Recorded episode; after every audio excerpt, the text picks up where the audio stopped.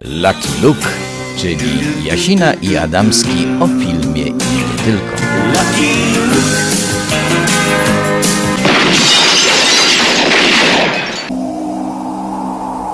Proszę Państwa, od ryk dobra nieba rozpoczyna się lato, które następuje po zimie. Mieliśmy ile, Łukaszu? Sześć jakże sympatycznych zimnych miesięcy, a teraz kilka sympatycznych, ciepłych tygodni i musimy, tak jak mieszkańcy Oslo czy innego Sztokholmu, się z tego wszystkiego ucieszyć. A nie ma lepszego ucieszania się niż oglądanie wspólnie filmów, co my z Łukaszem wspólnie Państwu oferujemy. Łukasz Jasina z Warszawy. E, Łukasz Adamski z Olsztyna, tak zimno, zimno wszędzie, a my będziemy też o Kalifornii mówić i o parku Disneya, więc tak zimno aż nie będzie w tym wstępiku naszym, tak? Chociaż właściwie, wiesz, w Kalifornii też bywa różna pogoda, ale nie w południowej. Tam jest zawsze ciepło. Słuchaj, królewna Śnieżka mm, padła ofiarą zbrodni. E, Cancel culture, tak, otworzono, mm, i to jest dobra wiadomość e, w tym świecie pandemicznym, otworzono park Disneya e, w mm, Anaheim w Kalifornii w piątek mm, zeszłego Ten otworzono. najważniejszy, No i- najoryginalniejszy w ogóle, pierwszy. Tak. 400 dni był zamknięty przez pandemię, no to jednak ponad rok. I e, słuchaj, no, otworzono między innymi taką e, no, część e, o królewnej, królowej, królowej, królewnej, kró, królowej Królewnie. śnieżce. Królewnie. Królewnie, królewnie Królewiczu, śnieżce. królewnie. No i panie królewiczu Jasina, bardzo źle się stało, bo otworzono ją zgodnie z tym, co narysowano w 1938 roku. A tam narysowano, że książę tą e, księżniczkę pocałował, kiedy ona spała. No i zaczęła się awantura, że to jest kultura gwałtu. Że no nie można całować kobiety, która śpi, nawet jak jest księżniczką, nawet jak Mężczyzny jest pewnie e, śnieżką. Mam nadzieję. Bo to jest, e, bo to jest e, budowanie kultury gwałtu i to jest e, wbrew jej woli. No ona chyba się cieszyła później, że jednak została wybudzona tym pocałunkiem. Natomiast pojawiły się głosy, że jednak dzisiaj park Disneya powinien to zmienić, bo królowej, królewnej, królewnej, królo, nie umiem tego wymówić, naprawdę. nie Królewny odmieniać. Śnieżki. Królewny Śnieżki. Królowny Śnieżki całować nie wolno. No cóż, wielu rzeczy nie wolno robić. Myślę, że tutaj Państwo niech jeszcze raz usłyszą to bardzo mocno z naszych ust. My z Łukaszem wspólnie bardzo popieramy wszelkiego rodzaju walki z kulturą gwałtu. E, Bo taka kultura na świecie istnieje. Ona jest gigantycznym problemem, e, również w Europie. Jesteśmy w państwie, gdzie naprawdę zgłasza się podobno kilkanaście zaledwie procent ofiar gwałtów na policję czy prokuraturę. To jest prawdziwy problem, a nie zajmowanie się ikonami popkulturowymi. Zwłaszcza, że nie sądzę, żeby Prince Charming, e, czyli królewicz, książę, był taką promocją, bo to jest raczej promocja szacunku dla kobiety, wybudzenia i tak dalej, i tak dalej. I tu wchodzimy do bardzo poważnego problemu, jakim jest coś, co już obgadywaliśmy, czyli przerabianie czegoś po 70 latach kompletnie bez ładu i składu. Ja się zastanawiam, czy wolno pocałować e, żabę, e, królewicza żabę, czy to jest e, jakaś forma też przemocy wobec zwierząt. Natomiast wiesz, no, problem jest szerszy, bo też w ostatnich miesiącach Zaria przecież przeprosił, przeprosił. On nie tyle został wywalony z Simpsonów za to, że podkładał przez 30 lat głos pod imigranta z Indii, tą bardzo ważną tak postać e, Apu w Simpsonach. No on powiedział, Am że I nie powinien tego right? robić, że jest biały. I, I, do I have a right to speak with Hindu accent, or am I too white? Powiedział, przepraszam za swój wkład w stworzenie tej postaci. Część mnie czuje, że powinienem odwiedzić każdą pochodzącą z Indii osobę. Myślę, że teraz do Indii nie będzie latał, bo tam kolejny, kolejny wirus e, e, panuje. Osobę w tym kraju i osobiście ją przeprosić, powiedział Azaria. Nie zastanawiałem się nad U. tym wcześniej. Nie miałem świadomości, jak wielką przewagę miałem w tym kraju jako biały dzieciak. Z Queens. Tak, no Queens, cóż, najbardziej, w najbardziej Queens i- uprzywilejowana tak. dzielnica. No wiesz, ja też niekoniecznie myślę, jestem uprzywilejowany bardziej niż nawet imigrant z Warszawy, że tak pojadę swoim życiorysem, y, który znasz. Ale wiesz co, myślę, że za, ja powiem jako historyk w tym momencie nieco bardziej dyplomatycznie. Za, za 10-15 lat będziemy z tym trochę się rozliczali jak z makartyzmem. To znaczy będą słuszne rzeczy, które... W wypadku e, Stanów Zjednoczonych było bardzo wiele słusznych rzeczy, w których walczono z komunizmem za wszelką cenę na początku lat 50. Ale przy okazji, pod płaszczykiem tej walki z komunizmem skrzywdzono bardzo wielu ludzi. I ja czasami zaczynam mieć wrażenie, że trochę tak idziemy w tym kierunku. Jest bardzo wiele słusznych rzeczy, które zmieniają teraz świat, ale wiele rzeczy, za których się będziemy 15 lat temu, za 15 lat wstydzić, między innymi za takie przeprosiny Hanka Azari. Tak, tak. Znaczy, wiesz, ja, ja jak obejrzałem sobie nie tak dawno film The Party, mhm. no absolutne arcydzieło z 68 roku komedii Jak ja je oglądałem pierwszy raz 20 lat temu, to jeszcze było arcydzieło. E, ja uważam, że cały czas to jest arcydzieło komedii, jeżeli chodzi o timing, jeżeli chodzi o, o, o pewne takie mhm. czysto gatunkowe rozwiązania. Plus geniusz Natomiast, Petera wiesz, Sellersa, nie... który jest w każdym filmie dobry który też jest Hindusem tam i o ile Peter Sellers jeszcze mnie nie drażnił, to jest tam postać Mickey Rooney, gra mm Japończyka i wiesz, Często go to obsadzano zresztą w takich dzisiaj rolach. Drażnił. On chyba nawet tak, grał taką wiesz, rolę w, to... w śniadaniu Tiffany'ego. Yy, wiesz co? Czekaj, to te, przepraszam bardzo, to teraz mi się myli. On chyba w śniadaniu Tiffany'ego też u Blake'a Edwardsa to, zagrał tą tak, rolę, ale nie tutaj. Co, ale wiemy o co chodzi. Wiesz, to jest rzecz, którą się akurat tak. Hollywood słusznie rozlicza. To było takie rozliczanie potężne z tak zwanych Hollywood Asians. Był taki film e, Ziemia Błogosławiona z 1936 roku. Jeden z moich ulubionych klasyków, gdzie Louis Reiner, polsko-żydowsko-niemiecka aktorka, grała Chinkę i Paul Muni, urodzony w Lwowie, wielki amerykański żydowski aktor, grał Chińczyka. I to była pewna przesada, bo wtedy rzeczywiście dochodziło to momentami do parodii, plus rzeczywiście nie pozwalono aktorom azjatyckim, czy później też czarnym, grywać ról, które im się słusznie należały. Ale moim zdaniem pewne, te przeprosiny, o których teraz mówimy, mój drogi, to jest pójście w drugim kierunku. Przechylenie tego w stronę drugiego ekstremizmu. E, tak, tak, dokładnie tak. I, e, mm, e, I mnie to też właśnie drażni, kiedy patrzę na śniadanie u Tiffany'ego. Nawet no, ta moja wrażliwość jest zupełnie inna dzisiaj. Natomiast wiesz, czym innym jest jednak nieobsadzanie Azjaty e, w roli, którą powinien mm -hmm. zagrać. Czym innym jest nieobsadzanie czarnoskórego w Otello, tak? I e, Orson Welles malujący e, gębę po Choć prostu pastą jest, do butów. Jak to ładnie usprawiedliwiają niektórzy nasi znajomi, jednak zgodne z konwencją sceniczną i tradycjami wystawiania Szekspira. Tak, no ale dzisiaj jednak nie dawanie, wiesz, mhm. od, od, kiedy Lawrence Fishburne też go zagrał w Otello e, w filmowym. Ale tak? z drugiej no strony no, myślę, myślę, że, że Hamlet jest księciem zagrać... Danii, w związku z tym może być z kolei grany przez białego aktora z powodzeniem. I tutaj jest bardzo ciekawe, bo mm, ciekawa kolejna kwestia pojawia się u nas, e, chyba w kinach się pojawi, nie wiem czy na VOD nie wejdzie, Oscarowy film Animacja w co duszy gra, która Oscara zdobyła mm, kilka, VOD, VOD kilka tygodni temu na VOD i wiesz, tam e, tutaj głos pod czarnoskórą postać, znaczy tam jest czarnoskóry bohater, e, Jamie Foxx pod niego w mhm. oryginale podkłada głos, w Polsce Tomasz Kot pod niego podkłada głos. I teraz w Danii, właśnie w Danii, e, w Niemczech pojawiły się zarzuty, że biały aktor nie ma prawa dubbingować czarnoskórej postaci w kreskówce, to znaczy kogoś, kto, kogo dubbingował Jamie Foxx nie powinien dubbingować biały aktor. Nie pojawiły się zarzuty, że Tomasz Kot będzie go dubbingował w Polsce, natomiast w Danii i w Niemczech takie zarzuty się pojawiły. I była petycja, żeby obsadzić czarnoskórego aktora.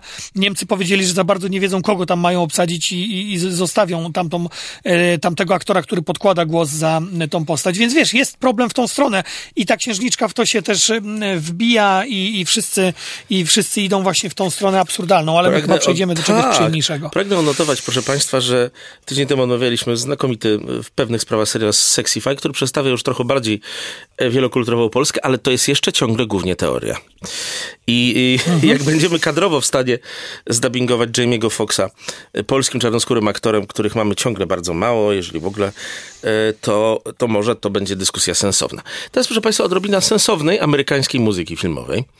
Yy, I wracamy do człowieka, którego chyba nie jestem pewien, czy w ogóle w naszym podcaście się pojawiał, ale w myślach naszych zawsze się pojawiał, bo my obydwaj, proszę Państwa, jesteśmy bardzo konserwatywni i lubimy aktorstwo i filmy reżyserowane przez Kevina Costnera. No, I'm really not supposed to speak to strangers, but we've met before. I know you, I walked with you once upon a dream. I know so familiar a gleam.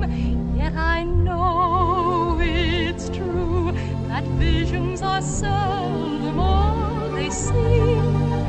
But if I know you, I know what you'll do. You love me at once, the way you did once upon.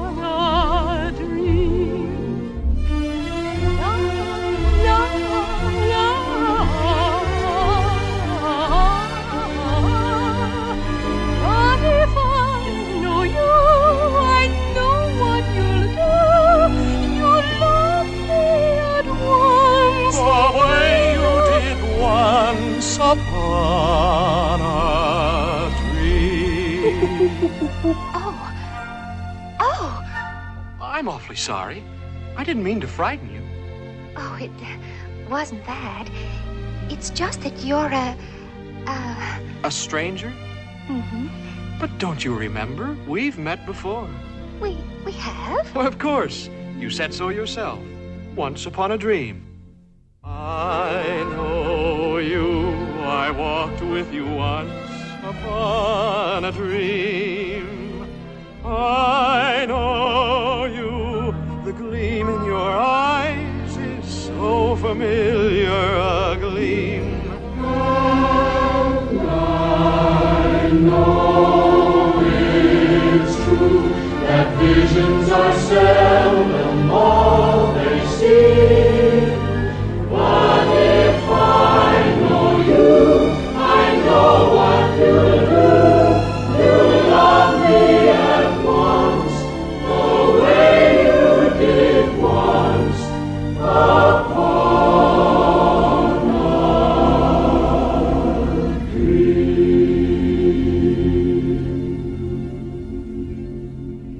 Walt Disney, proszę Państwa, stanowczo nie był przykładem otwarcia i tolerancji, ale tą muzykę pisali jednak imigranci, bo nawet on ulegał przed tymi wszystkimi polskimi, niemieckimi, rosyjskimi Żydami z tym wielkim talentem, którzy przybyli do Hollywoodu.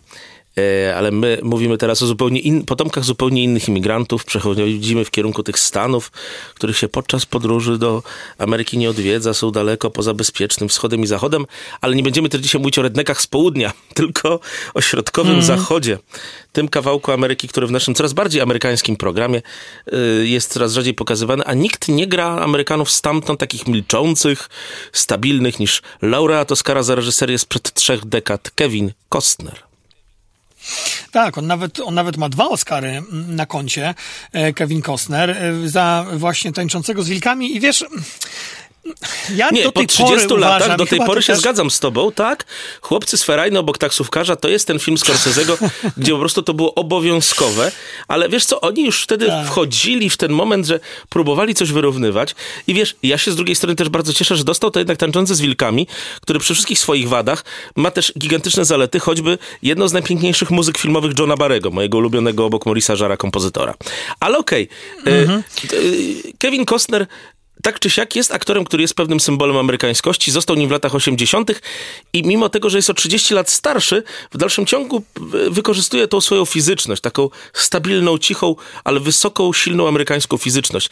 I mamy zresztą też bardzo amerykańską koleżankę aktorską tutaj w głównej roli kobiecej. Ale o samym filmie byśmy zaczęli. Film, do którego ty mnie namówiłeś, prawie zawsze teraz pierwszy film, który omawiamy jest tym, który ty mnie namawiasz. E, film, który zapowiadał mi się na takie solidne kino, wiesz, w stylu lat 80. amerykańskich, środkowy zachód i jakaś tragedia rodzinna, a okazał się czymś znacznie mocniejszym, ciekawszym. Tak, em, e, Kevin Costner powraca e, tutaj do... e, Tak, Prawo krwi, oczywiście, tytuł i zaraz o tym porozmawiamy. No. Kolejny, przepraszam za to słowo, ale kretyński tytuł polskiego Ale to jest dystrybutora. jedna z największych Mm, tradycji polskich dystrybutorów od lat 30. Ja się w ogóle dziwię, że przeminęło z wiatrem nie zostało przemianowane na po, popłynęło w powietrzu na przykład.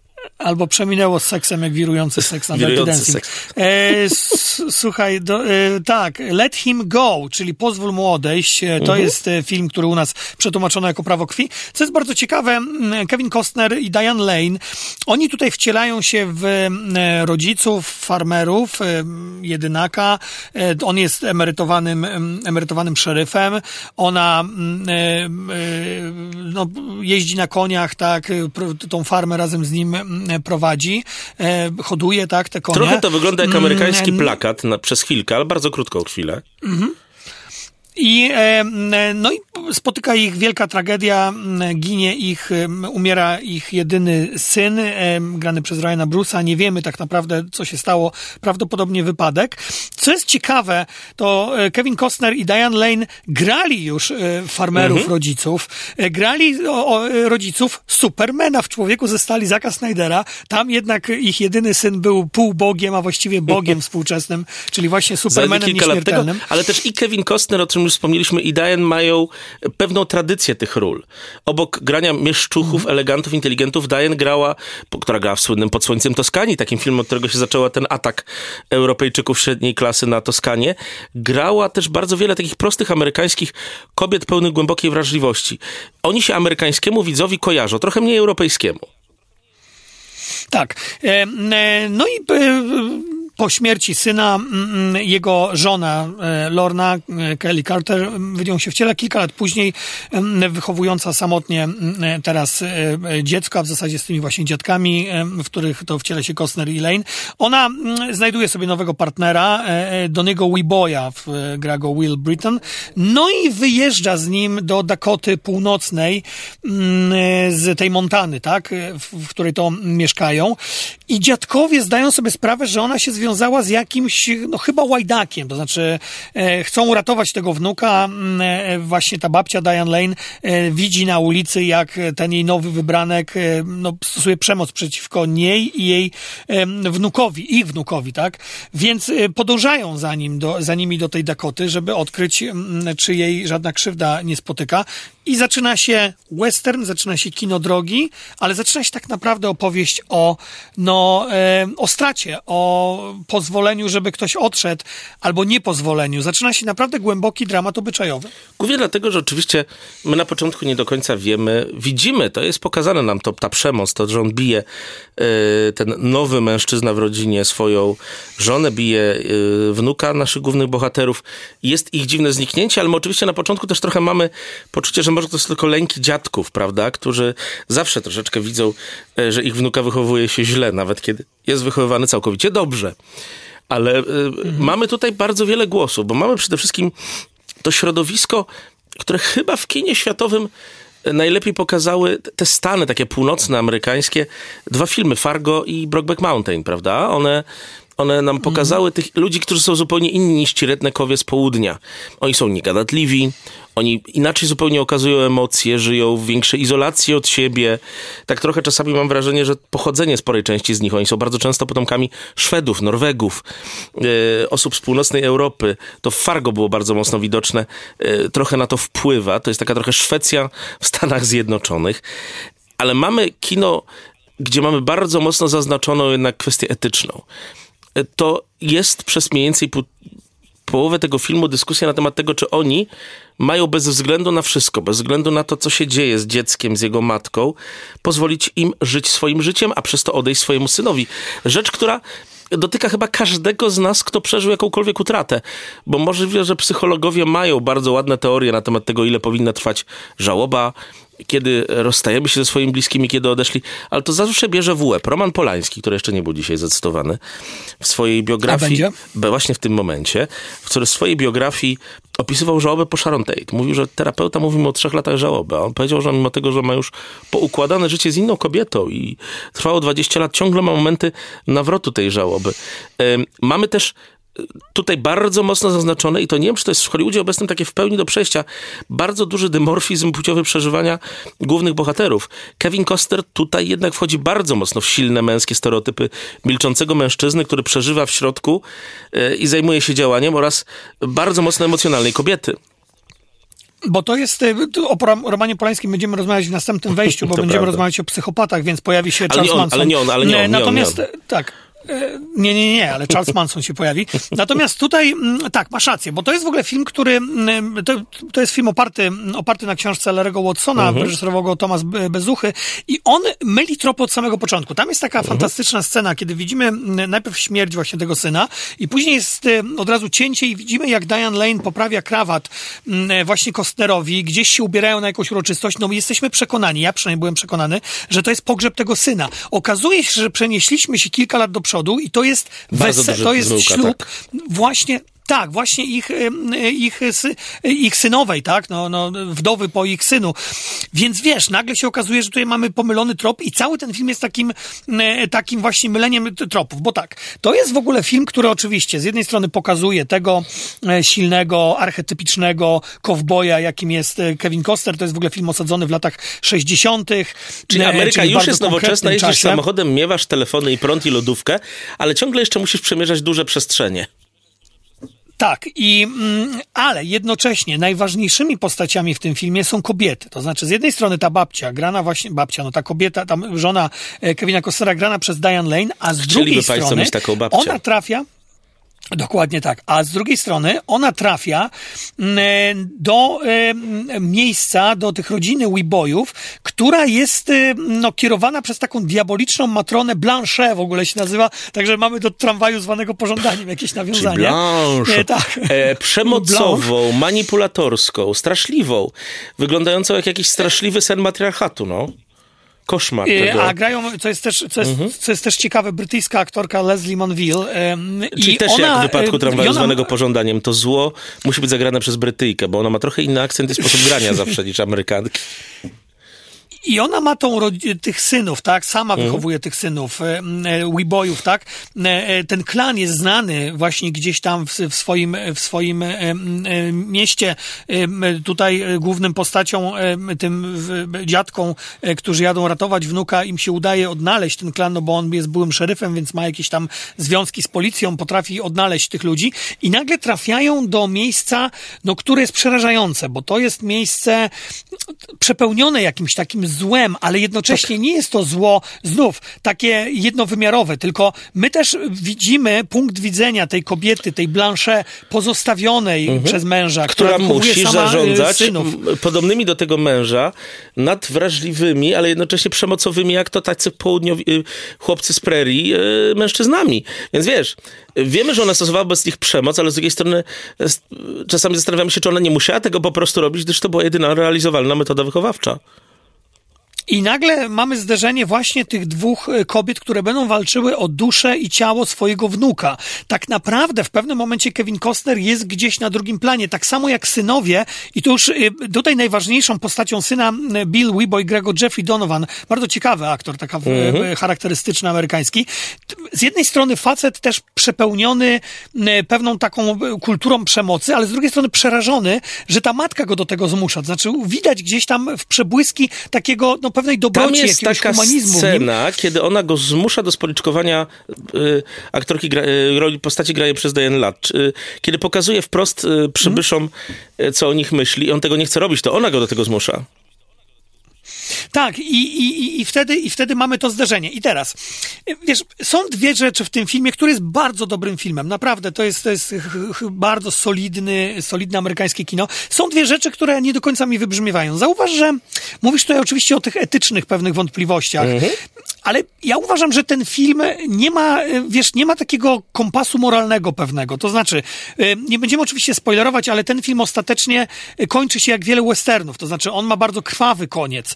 I wiesz, ani nie mam tutaj nihilizmu płynącego. Pamiętasz, był taki film Mściciel z Clintem Eastwoodem, Oj, kiedy on tak. przyjeżdża do miasteczka. Bardzo Tak, podobny w sensie wszystkich- takim czysto filmowym do tego.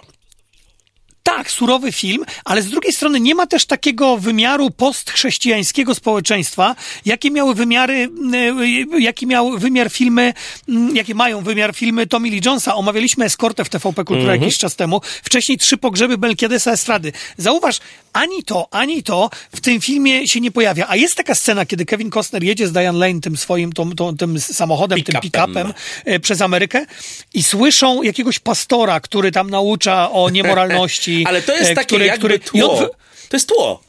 Ale on, wyłącza, coś- ale on wyłącza radio. Ale wiesz, on wyłącza radio, Kevin Costner. I tak sobie myślę, o, dobrze, to może trafimy właśnie w jakąś taką nihilistyczną opowieść, trochę w stylu Clint'a. Nie, a tutaj okazuje się, że to nie jest I ani znowu nihilizm, teolog Adamski ani się moralitet. odezwał. Odezwał się teolog Adamski, bo ten film pokazuje normalność. Przy okazji, jak ja słyszałem tego pastora, to przez chwilę się zastanawiam, czy to nie jest jakaś parodia Billy'ego Grama, który miał wtedy chyba najlepszy okres swój w dominacji nad duchem Ameryki, prawda? 50., 60. Mhm. lata, i miał, ten- ale on miał południowy akcent.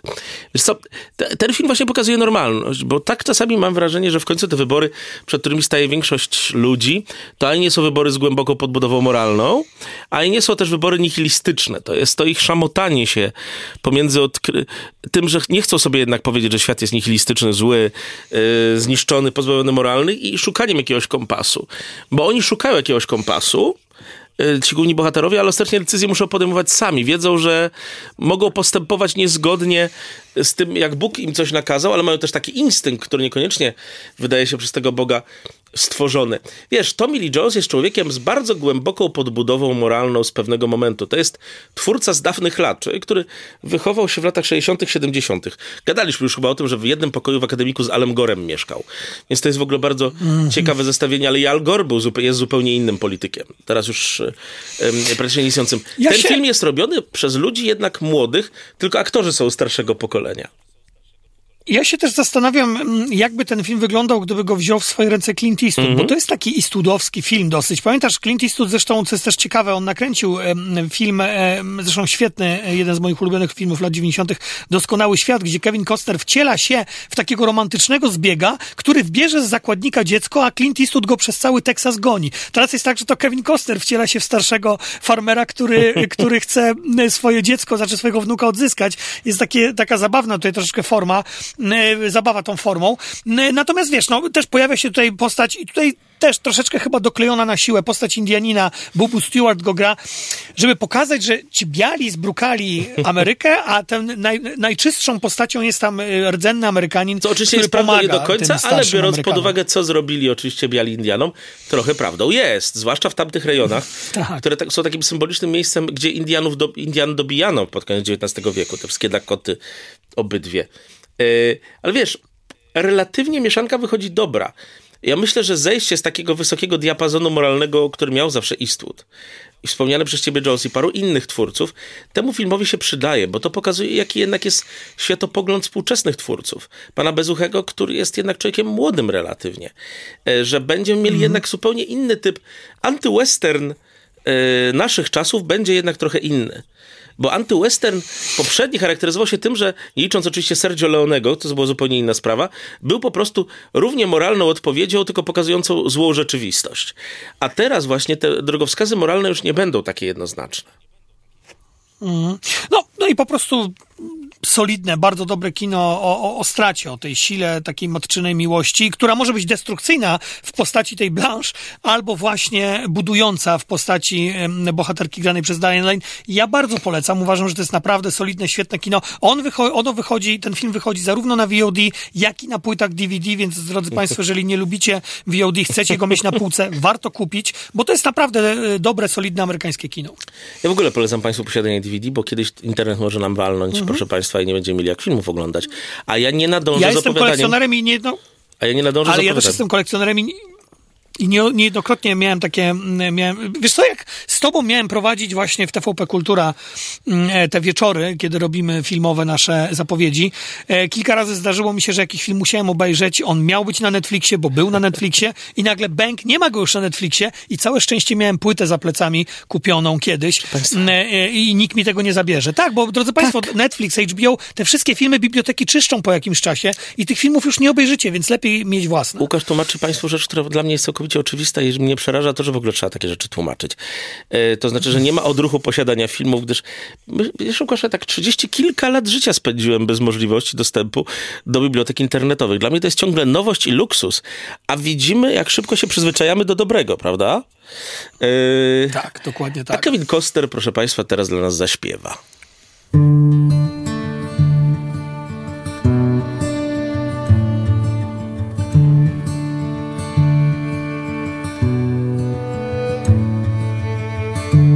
I still wake up every morning. You're the first thing to cross my mind. I still smell your sweet perfume in the early afternoon when that mountain wind comes blowing through the pines.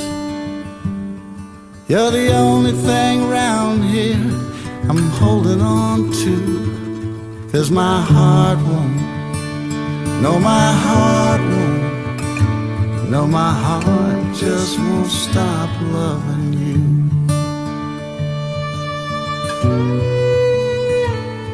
I catch you in the shadows of the valley.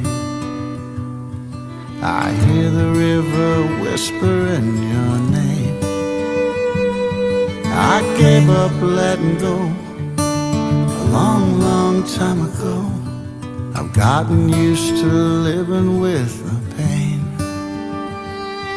There ain't no way your memory's ever cutting me loose.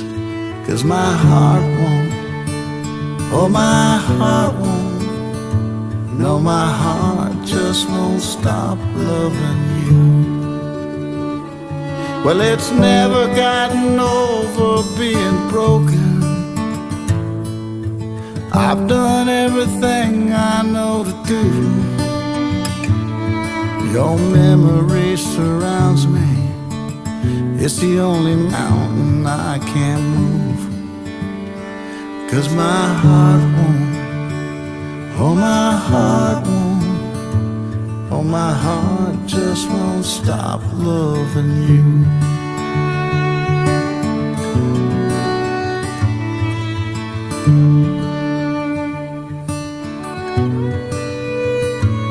Well, it's never gotten over being broken. I've done everything I know to do. Your memory surrounds me, the only mountain I can't move. So my heart won't, no, my heart won't, no, my heart just won't stop loving you.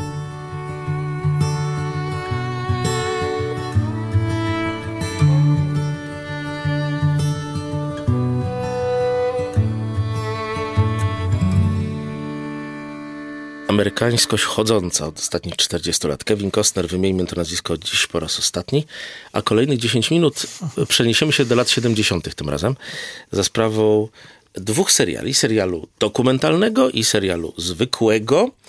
Pierwszy to y, serial opowiadający o sprawie Dawida Berkowica, syna Sama, jednego chyba z najsłynniejszych zabójców lat 70. i bardzo nowojorskiego, o czym też wspomnimy.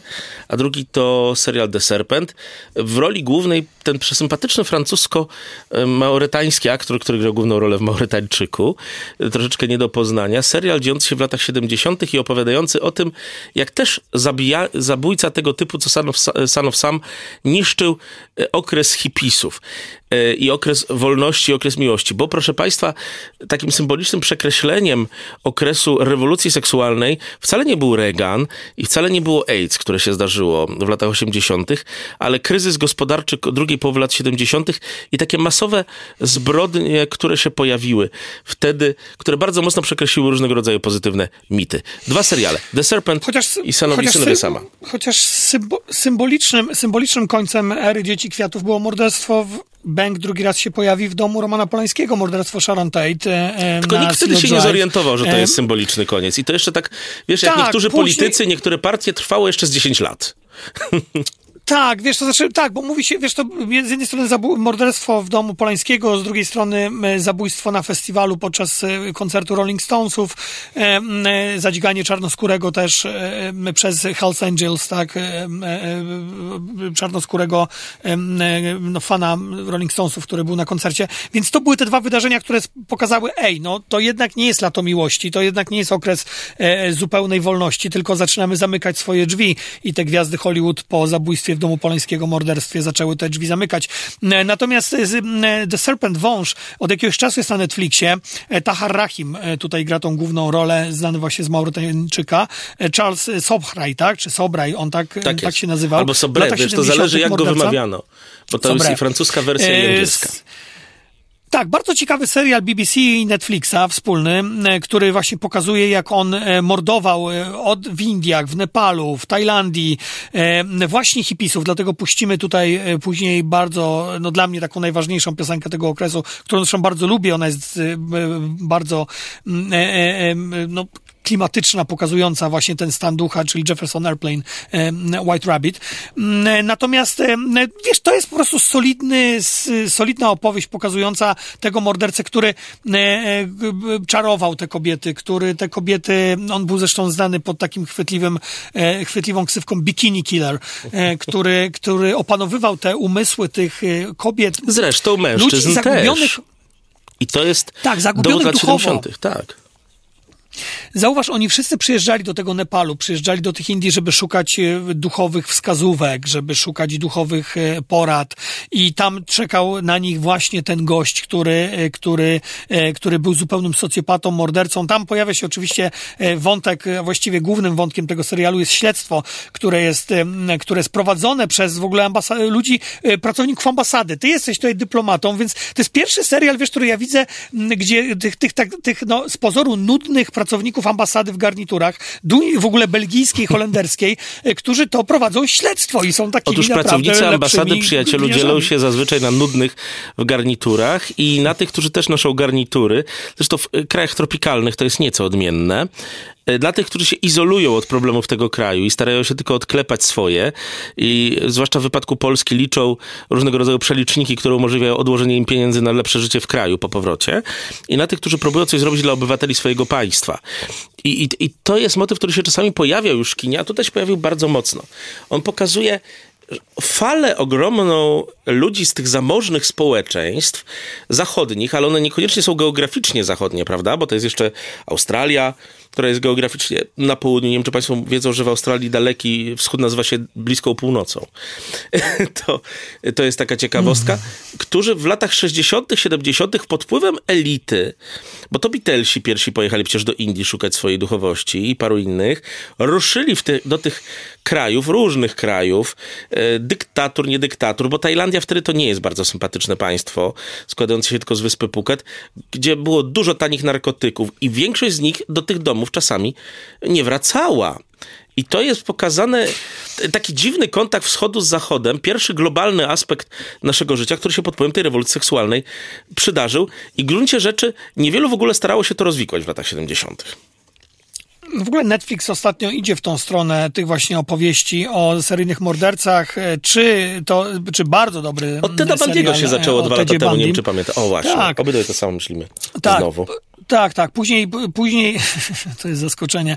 E, później Night Stalker, też bardzo ciekawy serial o Richardzie Ramirezie, mm, mm, e, mordercy w Los Angeles. I teraz, to, wczoraj, kilka dni temu jakoś pojawił się serial mm, Synowie Sama i to jest bardzo ważne, nie Syn Sama, tylko Synowie Sama. Bo to nie jest o Dawidzie Berkowicu, serial... tylko w ogóle tak. o różnych osobach, które zmieniło się życie pod wpływem Dawida Barkowica, również na śladowcach. Tak, to jest tak naprawdę serial o y, takim śledztwie, który prowadził dziennikarz Maury Terry, który mhm. już zmarł w 2015 roku, nie dożył premiery tego filmu. Mm, y, Terry napisał książkę, w, którym, w której udowadniał, że Berkowic, zresztą on później robił wywiad z Berkowicem, słynny w 90 latach. Dawid Berkowicz, Berkowicz żyje, pragnę tak. odnotować. Jest po śmierci Charlesa żyje. Mansona obok Sirhana Sirhana najsłynniejszą osobą w amerykańskich więzieniach. Zresztą Spike Lee zrobił film Lato Sama, e, wspaniały film o tym gorącym mm. lecie 77 Panie roku, bardzo specyficznym, nie, nowojorskim. Nie, nie chcę, żeby w Polsce, w Warszawie pojawił się w tej chwili ktoś taki jak Dawid Berkowicz, choć to było miasto, z którego się wywodzili się jego przodkowie, ale chciałbym, żeby było takie lato. Znowu.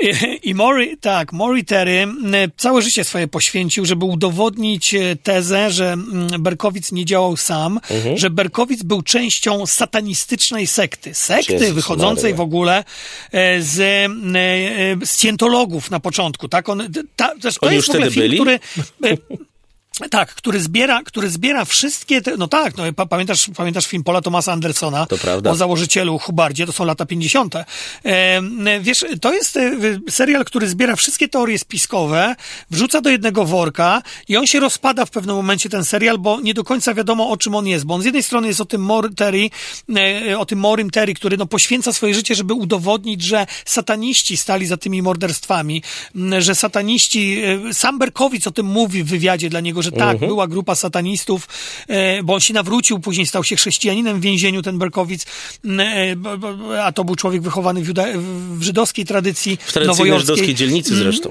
Laickiej, tak. W Yonkers, tak, on tam mieszkał w Yonkers. I, i wiesz, i to jest bardzo ciekawe dla mnie, dlatego ja mówiłem tu o Ramirezie, bo Richard Ramirez też był satanistą i ciekawe jest dla mnie to, że jednak Netflix zaczyna sięgać troszeczkę głębiej w tych swoich serialach i mówić, że to zło, mimo tego, że wciąż to jest laickie bardzo spojrzenie, ale że to zło gdzieś jest może nie z tego świata, a nawet jeżeli uważamy, że to zło jest z tego świata, że nie ma czegoś takiego jak archetypiczne zło, archetypiczne dobro, nie ma Boga, nie ma szatana, to i tak są ludzie, którzy oddają cześć czemuś, co jest antychrześcijańskie, co jest antydekalogiem i powoduje to, że oni mordują. Nie przekonuje mnie ten serial do tego, że istniał spisek, że było kilku strzelców, tak jak trochę przy JFK, że nie sam Berkowicz zabijał, ja się nie widzę dałem, dowodów dałem się przy pierwszym oglądaniu JFK na tych kilka miesięcy zmanipulować. Ja też, e, ja też. Natomiast wiesz, em, ale nie tylko my, pamiętasz jak omawialiśmy JFK w Mhm. TVP Kultura, to na Twitterze zaczęli nas krytykować, że my powiedzieliśmy, że Oliver Stone jest genialnym manipulatorem No bo i jest. propagandystą, że No bo nie, to jest. prawda, tak, no. Proszę Państwa, Leni Tak. Też była i jak ją pochwalimy za to, że była genialną manipulatorką, to nie znaczy, że popieramy, że robiła takie filmy. Natomiast wiesz, ten serial, który jest ciekawie opowiedziany, momentami naprawdę ciarki wychodzą na plecach, on jest bardzo dobrze zmontowany. E, Ten serial, e, ten serial, wiesz, z jednej strony właśnie mówi o tym, że no, istnieją sataniści, że sataniści mordują, choć nie, nie, nie ma tutaj dowodu ostatecznego, że Berkowic em, był gdzieś tam w tej sekcie. Tutaj, wiesz, te linki są strasznie daleko ciągnięte, no bo w pewnym momencie link jest między Berkowicem a Charlesem Mansonem. Jest pokazany Roman Polański e, na ekranie z Sharon Tate. E, Jest tam, no, dosyć Co jest trochę plotka, naciągane. sprawdziła. To jest bardzo naciągane. Bardzo naciągane. Bo to cały czas jest tak trochę jak w 69 i 70 roku, że tego Romana Polańskiego już zawsze będą wiązać symbolicznie przez tą zbrodnię z czymkolwiek, co się zdarzy później. On się po prostu, zbrodnia na jego żonie stała się symbolem. Sta, jest do tej pory chyba największą zbrodnią Ameryki tak naprawdę. Tak, i mm, wiesz, cały też, znaczy, bo to jest tak, no, to jest serial, e, to jest serial Joshua Zemana, który po prostu wziął te wszystkie pudła, mówiąc e, kolokwialnie, wziął te wszystkie pudła mm, e, z mm, właśnie Maury Terrego e, e, i przeanalizował e, dowody, które Maury Terry zebrał, a on pojawił się w latach 80. w telewizji, e, no, był taką gwiazdą telewizyjną, która też, e, wiesz co, skończył w pewien sposób, jak, jak były premier Marcinkiewicz, to znaczy, już żebyś mnie dobrze zrozumiał, tak bardzo zaczął igrać z tabloidowymi mediami, że się ośmieszył i stał się pośmiewiskiem i żywym memem. To znaczy, facet, który napisał dosyć solidną książkę, e, w której przedstawił jego zdaniem dowody na to, że Berkowicz był satanistą, zaczął występować w telewizji z, czarodziej, z czarownikami, zaczął występować w telewizji z jakimiś, e, e, z, z jakimiś jasełkowymi, jakby to powiedział ksiądz Boniecki, satanistami i on ośmieszył całą swoją pracę. I teraz Joshua Zeman zebrał tą pracę w tym serialu. No i wiesz, sam, sam, sam udowodnił, że Maury Terry nie miał, e, nie, znaczy nie dowiódł tego, że Berkowicz e, był satanistą, bo tak naprawdę ten serial e, nie pokazuje dowodów na to, tylko pokazuje, kim był właśnie Maury Terry. To jest bardzo ciekawa opowieść, natomiast niedowodząca tego, że, że Berkowicz był w grupie, ale co jest bardzo interesujące, w ogóle narratorem jest Paul Giamatti, jeden z moich ukochanych aktorów. Bardzo dobrze mówi po angielsku. A teraz, proszę Państwa, pośpiewamy, a za minutkę wracamy do ostatniego punktu programu. When